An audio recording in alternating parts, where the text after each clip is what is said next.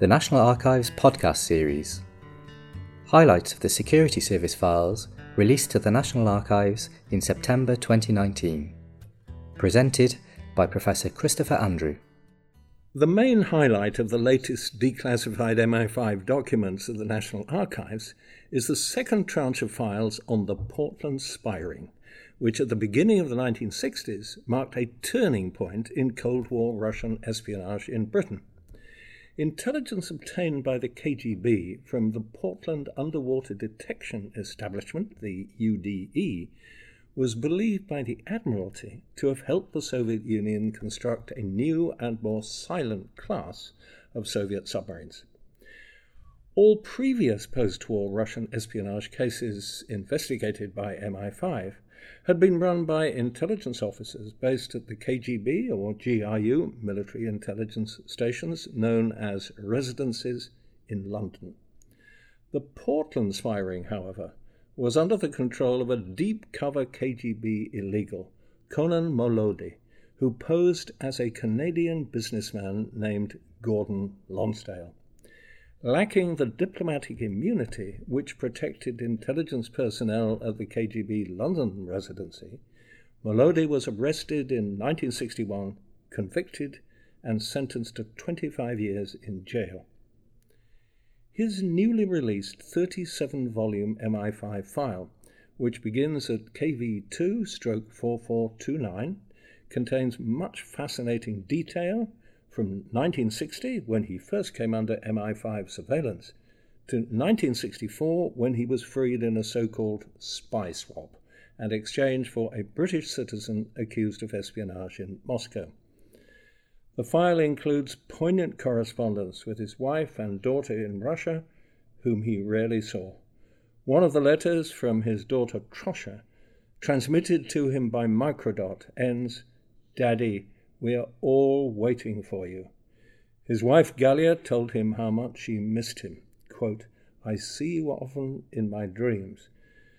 From time to time, Galia asked him to do some shopping for her. She wrote before a New Year party, I do beg of you, if you have the possibility, to send me a white brocade dress and white shoes. Molody was irritated by the shopping requests.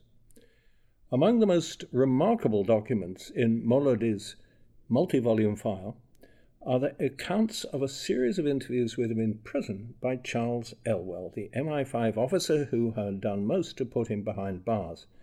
The atmosphere during their meetings was often surprisingly cordial. Elwell would sometimes bring with him bags of cherries or bags of strawberries, which they enjoyed together. Molody said on one occasion that if the KGB knew about the cherries and the strawberries, they'd conclude that Elwell had turned him. Some of Molody's most remarkable admissions to Elwell, though not all should be taken at face value, were about his disillusion with the KGB. His career as an illegal, Molody claimed, had been a waste of time. He now intended to put his own interests first. Molody told Elwell at their third meeting that if his sentence was shortened, and if he was freed from jail and given money, a new identity, and the opportunity to write best selling memoirs, he was willing to become a British double agent, collecting intelligence from Moscow, including details of its illegal intelligence operations. We'll never know whether this was a genuine offer, though Elwell believed that with Home Office support, he could have turned Molody into a double agent. This support was never forthcoming. Molody claimed during the interviews by Elwell that over half the approximately 300 KGB illegals were posted to the United States, with what he called a fair proportion of the remainder in Britain. It's easier now than it was at the time to see that some of what Molody said was misleading. Some of the KGB illegal files, whose contents were smuggled out of Russia in 1992 by the dissident KGB archivist Vasily Mitrokhin with the help of MI6, give a rather different picture. When I began work with Mitrokhin on his top secret material, I was surprised to discover how many KGB illegals posting as Western nationalists were deployed not against Western targets, but in so called progress operations against dissidents within the Soviet bloc. Among the examples in our book, The Mitrokhin Archive, is the suppression of the Prague Spring in 1968. More KGB illegals posing as sympathetic Western tourists, journalists, business people, and students were sent to penetrate the reformists of the Prague Spring than were ever deployed against any Cold War target in the West. The real number of KGB illegals in the United States was a fraction of what Molody claimed. The newly released MI5 files at the National Archives also include those of Peter and Helen Kroger, who managed Molody's communications hub from a bungalow in Ruislip. Their seven volume file begins at KV2 stroke 4484. At MI5's request, GCHQ identified the bungalow at Cranley Drive by intercepting its coded radio transmissions to and from the KGB in Moscow. Like Molody, the Krogers were KGB illegals living under assumed names. Unlike Molody, however, they were American born and posed as antiquarian booksellers. Only when their fingerprints were taken after their arrest did MI5 discover that their real names were Morris and Lona Cohen. Both had been Soviet agents since, and in Morris's case, slightly before, the Second World War. In 1969, the Cohens were freed from prison in exchange for a British lecturer imprisoned in Russia, given hero's welcomes in Moscow, and personally awarded the Order of the Red Star by the chairman of the KGB, Yuri Andropov, later Soviet leader. Like Kim Philby, both later had Russian postage stamps issued in their honor. Unlike Philby, Morris Cohen was also posthumously made Hero of Russia. The main intelligence transmitted by the Cohens to Moscow from their bungalow in Ruislip came from two mercenary agents in the Portland Underwater Detection Establishment, the UDE. Molody's file reveals that he described one of the agents, Harry Houghton, as an incompetent fool who couldn't even operate correctly the camera he gave him to photograph classified documents. Houghton's main importance to Molody was that he passed on intelligence from Ethel Gee., another clerk at Portland UDE, with whom Houghton was having an affair. Gee had access to more highly classified documents than he did. Both Houghton and Gee were arrested at the same time as Molody in 1961 and each sentenced to 15 years in jail.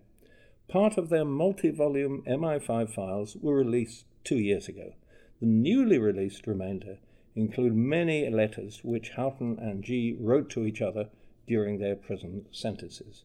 Houghton's file begins at KV2 stroke 4476, Gee's shorter file at KV2 4472. In his meetings with Elwell, Molody did not reveal the identity of probably his only other British agent. It was not for another 30 years after the escape of Vasily Mitrokhin from Russia with his top secret archive that MI5 discovered that at one point Molody had been the case officer of the KGB's longest serving British agent, Melita Norwood, who became known in the media as the great granny spy. The two did not get on. Perhaps Norwood was repelled by signs of Molody's high living, womanizing lifestyle, or perhaps Molody lacked the ability to run an ideologically committed female agent. After only two months with Molody, Norwood was transferred to a new case officer from the KGB London residency. Sources in the United States and Russia complement the MI5 files on the Portland spy case just released by the National Archives. Probably the ablest of all the Soviet illegals, whose file is included in the latest release, was Arnold Deutsch, the recruiter in the mid 30s of the leading Soviet agents often known as the Cambridge Five Kim Philby, Guy Burgess, Donald Maclean, Anthony Blunt, and John Cairncross. Deutsch's academic record was even more impressive than any of the five. At Vienna University, he had progressed in only five years from first year undergraduate to the degree of PhD with distinction. Though Deutsch's one volume file KV2 stroke 4428 is patchy and duplicates some material available elsewhere in the KV series, it contains some fascinating documents.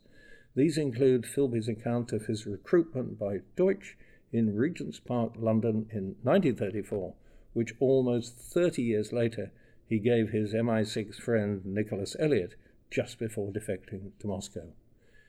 As well as devising a new strategy to recruit high flying university students, Arnold Deutsch was also involved in attempts to use the film and cinema industry to provide cover for Soviet intelligence personnel with, as his file shows, the help of his cousin Oscar Deutsch, the millionaire owner of the Odeon cinema chain, who was probably unaware of his Soviet intelligence role. Oscar told the Home Office that Arnold had, quote, made an intensive study of psychology in relation to the cinema. Russian sources revealed that the NKVD was simultaneously penetrating Paramount Pictures in Hollywood. The Home Office rejected Oscar Deutsch's attempt to employ his cousin Arnold as psychologist for the Odeon cinema chain on the grounds that a suitable psychologist could be found in Britain. Early in the Second World War, the Ministry of Information requested regular reports from Oscar Deutsch on the morale of his cinema audiences. There were probably unfounded suspicions that Deutsch shared these reports with Soviet intelligence before his death from cancer in 1941 at the age of only 48. The newly declassified MI5 files also include that of arguably the most charismatic of the leading student communists in Cambridge in the mid 1930s, Peter Keuneman, son of a Supreme Court justice in Ceylon, as it then was. His five volume file, which originated with Indian political intelligence, begins at KV6 stroke 147. Nowadays almost forgotten, at least in Britain, Keuneman, though nominally a socialist, became the Cambridge Union's first communist president, as well as editor of the student magazine, still being published, The Granta. His fellow Cambridge communist, Eric Hobsbawm, called him, quote, dashing, witty, and remarkably handsome. In 1943, Keuneman became the first general secretary of the Communist Party of Ceylon, now Sri Lanka. Also at Cambridge in the mid 1930s was the writer Peter Kemp, file KV stroke 4418, a contemporary of three of the Cambridge Five at Trinity College and later a member of the Wartime Special Operations Executive, SOE. Kemp first came to the attention of MI5 at the age of only 16, while he was still at school, when he applied to join the British Communist Party. The head of MI5, Sir Vernon Kell, asked the Chief Constable of East Sussex, Colonel Ormerod, to investigate. Ormerod told Kell that Kemp's application was, quote, really very amusing, Kemp had told his parents he had decided to, quote, infiltrate, his word, uh, the Communist Party in order to report to the government on its nefarious activities. Kell replied that, quote, no further action of any kind will be necessary. Most Soviet agents within the British intelligence services, the Cambridge Five chief amongst them, were not discovered until after, sometimes well after, the Second World War.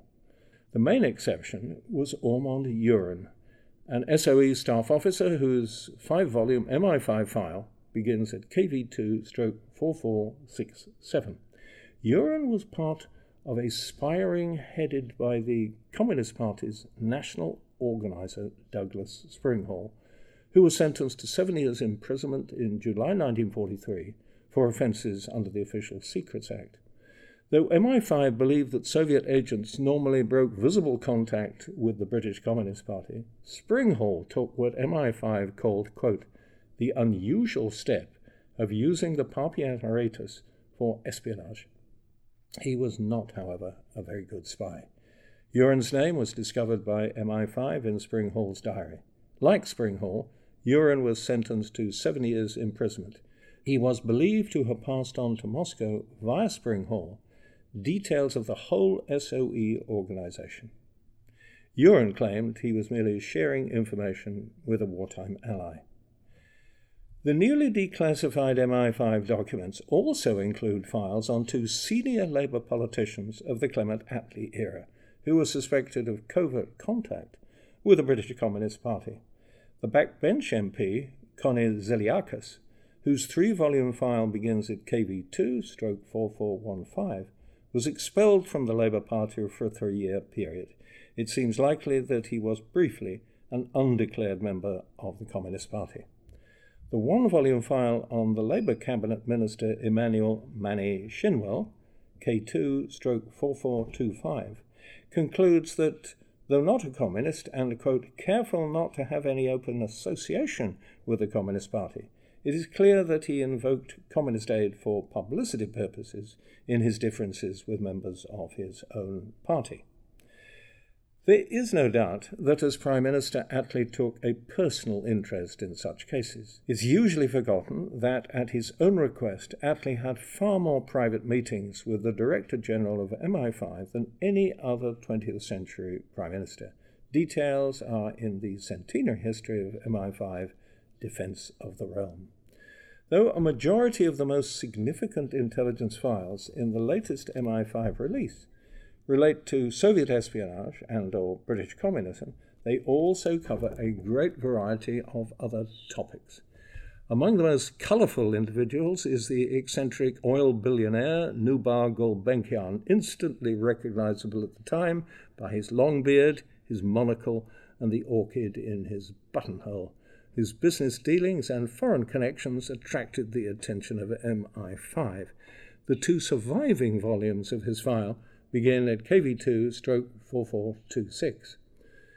The most colourful of the German spies in this MI5 release is the French born wealthy American industrialist Charles Bedaux, whose sinister career has generated even more sinister conspiracy theories about plots involving his connections with, among others, British royals, Hollywood actors, Adolf Hitler, and leading Nazis. His incomplete one volume file, KV2 stroke 4412, records his arrest in North Africa while working for German intelligence in 1943 and his suicide a year later while in detention in the United States. Unusually, the current MI5 release also includes the file of a man believed to be working for Israeli intelligence in Britain soon after the foundation of the State of Israel. Cyril Whybro, whose two volume file begins at KV2 stroke 3292, began his intelligence career during World War II in British Security Intelligence Middle East, becoming Area Security Officer in Jaffa, where he narrowly avoided court martial in 1943. In 1950, while Whybro was working for the Joint Intelligence Bureau in the War Office, an investigation concluded that he was responsible for passing top secret MI6 reports to Israeli intelligence. He was never prosecuted, perhaps because of the sensitivity of the intelligence sources involved. As usual, the current MI5 release contains numerous topics for both the media and historical researchers, undergraduates seeking subjects for final year dissertations, and postgraduates looking for PhD topics will find a range of possibilities in the latest additions to the KV series, which has become a major source for British history, often providing unfamiliar perspectives on the period from the First World War to the Cold War. The National Archives have once again produced a very helpful short guide to the declassified files. This podcast is copyright the National Archives, all rights reserved. It is available for reuse under the terms of the Open Government Licence.